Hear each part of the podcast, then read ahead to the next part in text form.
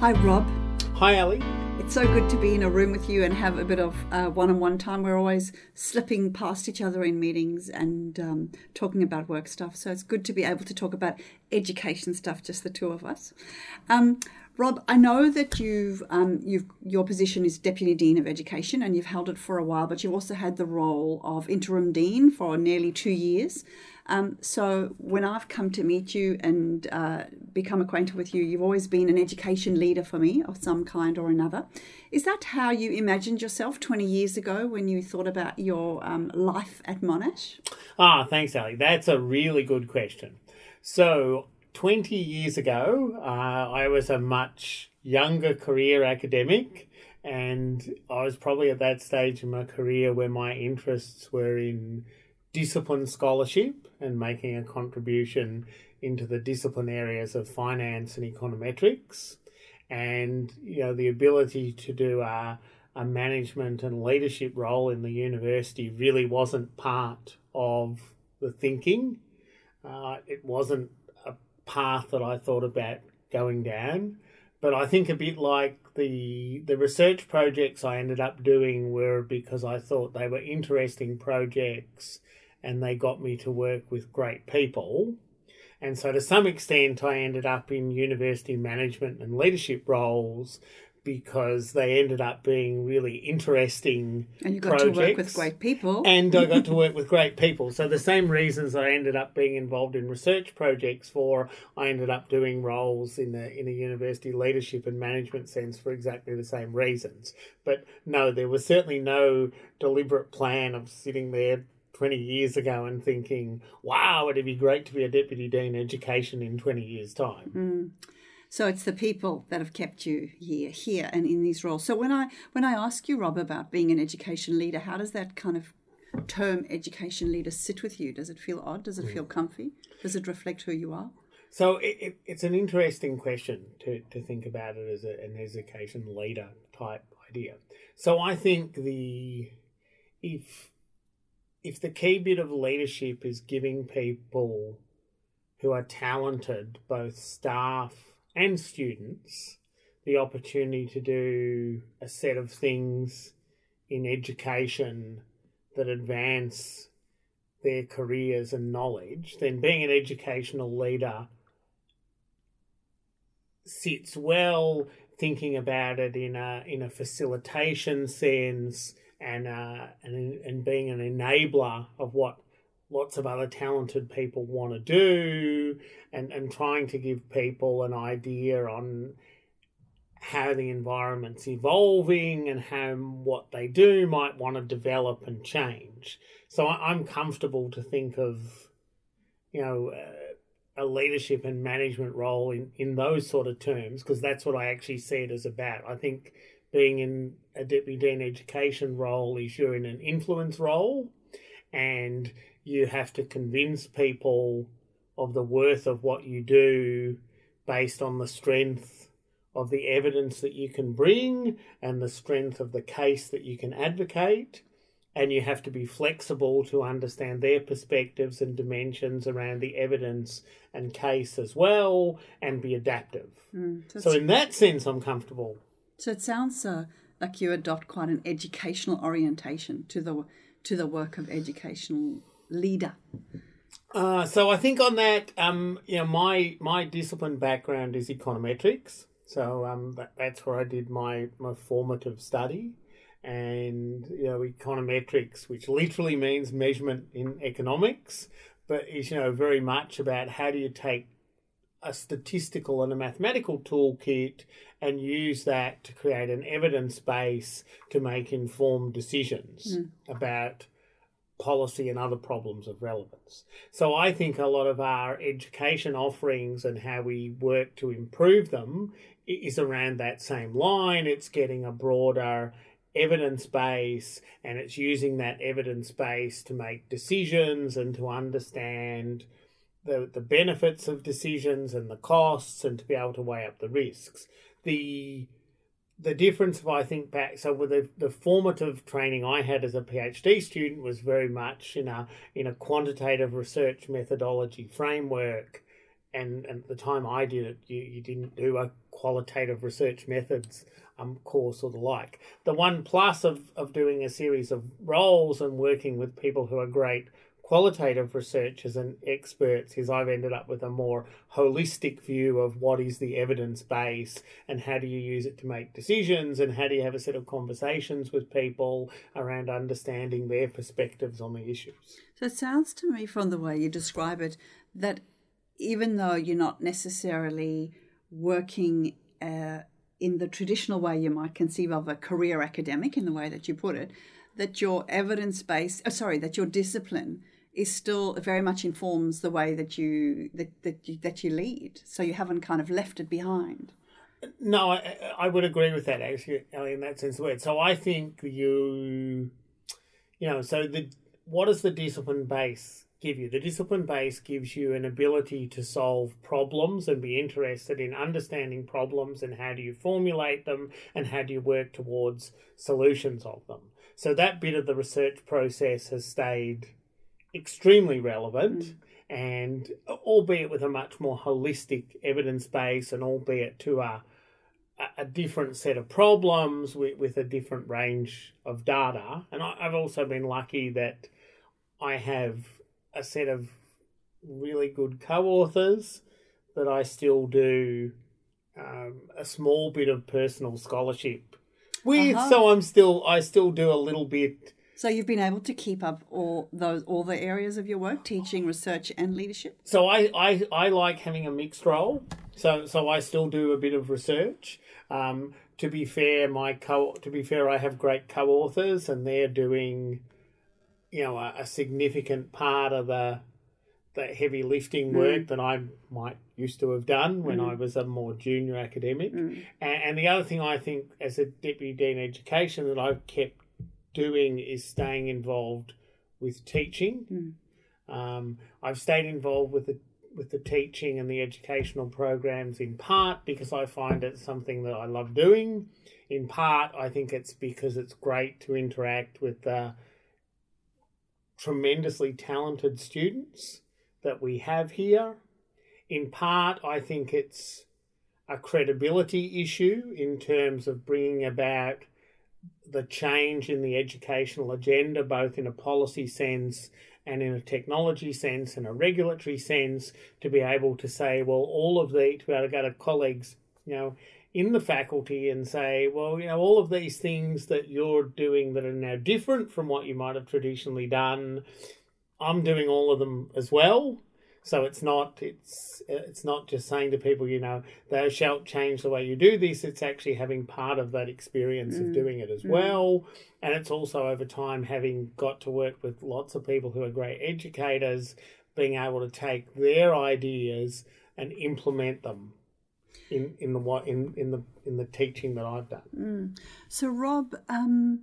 I've sometimes just getting back to educational leadership, I've heard people talk about it as the administrative work. Oh, you're involved in admin work, they often call it. You know, they refer to the educational leadership element as admin, sometimes as service, and sometimes people uh, describe it as a kind of tour of duty. You have to do it and then you can get back to the real work, yeah? Does it feel, has it felt like that to you, or do you feel like this is exactly who you are now and you live that leadership role and identity? Sure. So the admin dimension of it is something that wouldn't actually sit comfortable with me. I don't actually think of it as an admin role. Um, it, it has a set of regulatory and policy compliance elements to it that are administrative in nature, but I don't actually think of it as an admin role.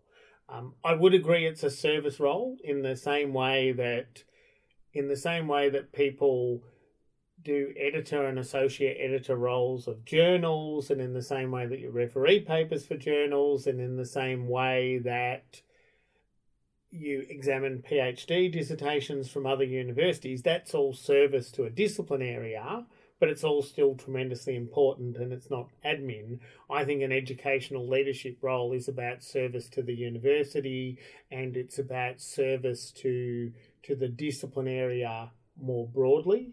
So we're lucky from the perspective of being a, a deputy dean of education in this faculty that you know, the Business Deans Council in Australia is very active. It has a series of networks. One of them is a learning and teaching network. So it's that ability to do that cross institutional collaboration that sits there as well. So I'm happy to think of that as service, but equally, senior academics should do service.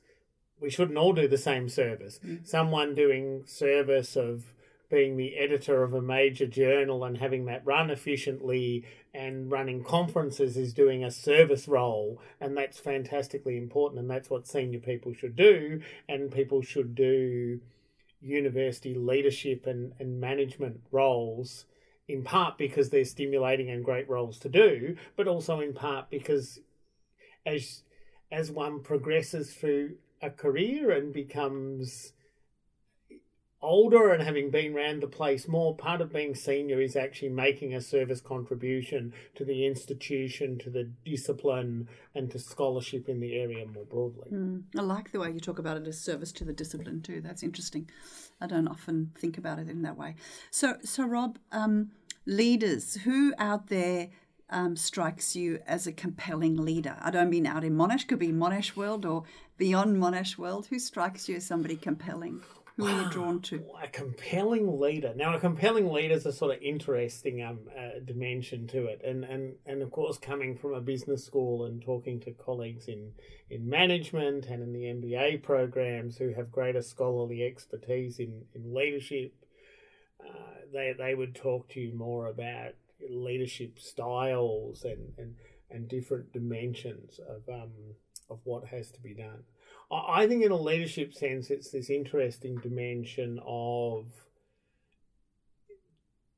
do you become there's a set of people who are leaders because they're leaders in a in a disruptive sense and and they create new ways of doing things and they come up with with new innovations so the um the the Steve Jobs, Elon Musk style, you know, leader. They're disruptive. They're changing the way their industry works, and they're at the vanguard of doing things differently. Um, you know, the other dimension to think about in a leadership sense is people who make their leadership contribution through institutions. So a few years ago, someone bought me um, the the David Brooks text on you know the road to character, and so his example in that of of a great leader in his perspective is the George Marshall view of the world, you know, the, the significant US military figure who ended up running the Marshall Plan on the reconstruction of Europe, who chose to make their leadership contribution through institutions and making institutions better. Mm. And so I think leadership sits as a portfolio um, type issue. I think having been in the Monash context and having interacted with um, with the offshore campuses, there's also the question of having, you know, leaders who come from different traditions other than than you know a very um, US centric version of the world. I mean, you know, to some extent that's probably unfair to Elon Musk given mm. his background. But you know, if you think about it, you know, from our South Africa campus, you look at the leadership units. You know, they've they've had a lot of their curriculum around Nelson Mandela and other charismatic leaders in mm. in in the African context that brought about significant social change, mm. and after having gone through, you know, uh, an awfully terrible and, you know, um, reprehensible set of treatment for a period of time, but who actually came out of that as a as a person who whose view was to make the world a better place and not be embittered by an awful experience that they had had. Mm. So, would you say that all those dimensions are the dimensions that influence you? I think it's having a you know, this interesting question. I think it's having a portfolio approach mm-hmm. and saying, you know, there's not, there's never any one way of being successful at anything, and and it's drawing insights and, and approaches and, and successes from from other people. Mm. So, Rob, I know that, um, so you talked about being a career academic. I know you've been at Monash for a while, and that I think you went, you know, sort of, perhaps not exactly directly, but PhD and then into teaching and then etc. etc. It's a fairly standard uh, career path. Did, does that strike you as the career path of the future for academics? Do you think it's going to look different in 2030? So I have had a standard career path, you know, and, and been a career academic. Um, I have had experience of, you know, other institutions, so so it hasn't purely been Yeah. Monash, but but but I have been a career academic because I've found it really rewarding work to do. Um, I think the interesting thing about our workforce going forward is we clearly will have a portion of our workforce who are, you know, teaching and research academics and people who bring a, a scholarly background to both what they do in an education and a research sense. But but I think in a in a business education area, a part of our workforce is going to be a practice based academic, and it's going to be people who've done advanced level study and then gone off and had significant industry experience and then come back and brought that industry experience to academia. So I think we will end up with a more mixed Fluid. workforce where we will have people who, you know, for want of a better term, are traditional academics. Um, we will then have a, a, a practice based workforce that, that bring industry framing to what we do. We would probably have a set of people who are specialists in, in that educational technology dimension and how those domains play in as well. So I think we probably end up with a with a more heterogeneous workforce if I thought about the the sector as a whole. Um, the interesting question is whether you know you ultimately end up with greater differentiation between institutional types, and you have some people more at the research informed end of the spectrum, and other people more in, at the practice end of the spectrum. So, Rob, um, if you hadn't been a career academic, well, what's your secret job? What would you have been? Oh gosh, if I hadn't been a career academic. What would I have Anything academic, what would you have been? If I hadn't been a career academic, what would have I ended up doing? Ay, ay, ay, ay, ay. Well, un- unfortunately, um, unfortunately, as my sporting career finished earlier, not not through lack of effort, but through lack of ability. Talent. Um, Lack yeah, of all, talent. All, all those really attractive career options disappeared. So, But so this I- is a dream. You can dream that so, you're highly so, talented. so I've always had to just sit in the stands, you know, at the at the MCG rather than being on the field. So you know that that's always you know that that that that was not for want of trying; it was for lack of ability. Um, it's interesting. I, I've had a a little bit to your question earlier around career paths, Ali. Some of my PhD students have become career academics, but some of them have actually become industry people and some of them have become industry people who've become practice academics. So I, you know, I sort of wonder at times whether that would have, you know, but I don't know that I would have been fulfilled in the in the same sense. You know, I've been very lucky to have a wonderful job to work with lots of really talented people. So I don't know that I. I I don't know what that alternative is, short of it being totally speculative and unrealistic. Oh, well, that's the kind I wanted. so thank you, Rob, um, for that. Um, it's been good to talk to you and hear about your perspective. Um, and thank you. Thank you very much.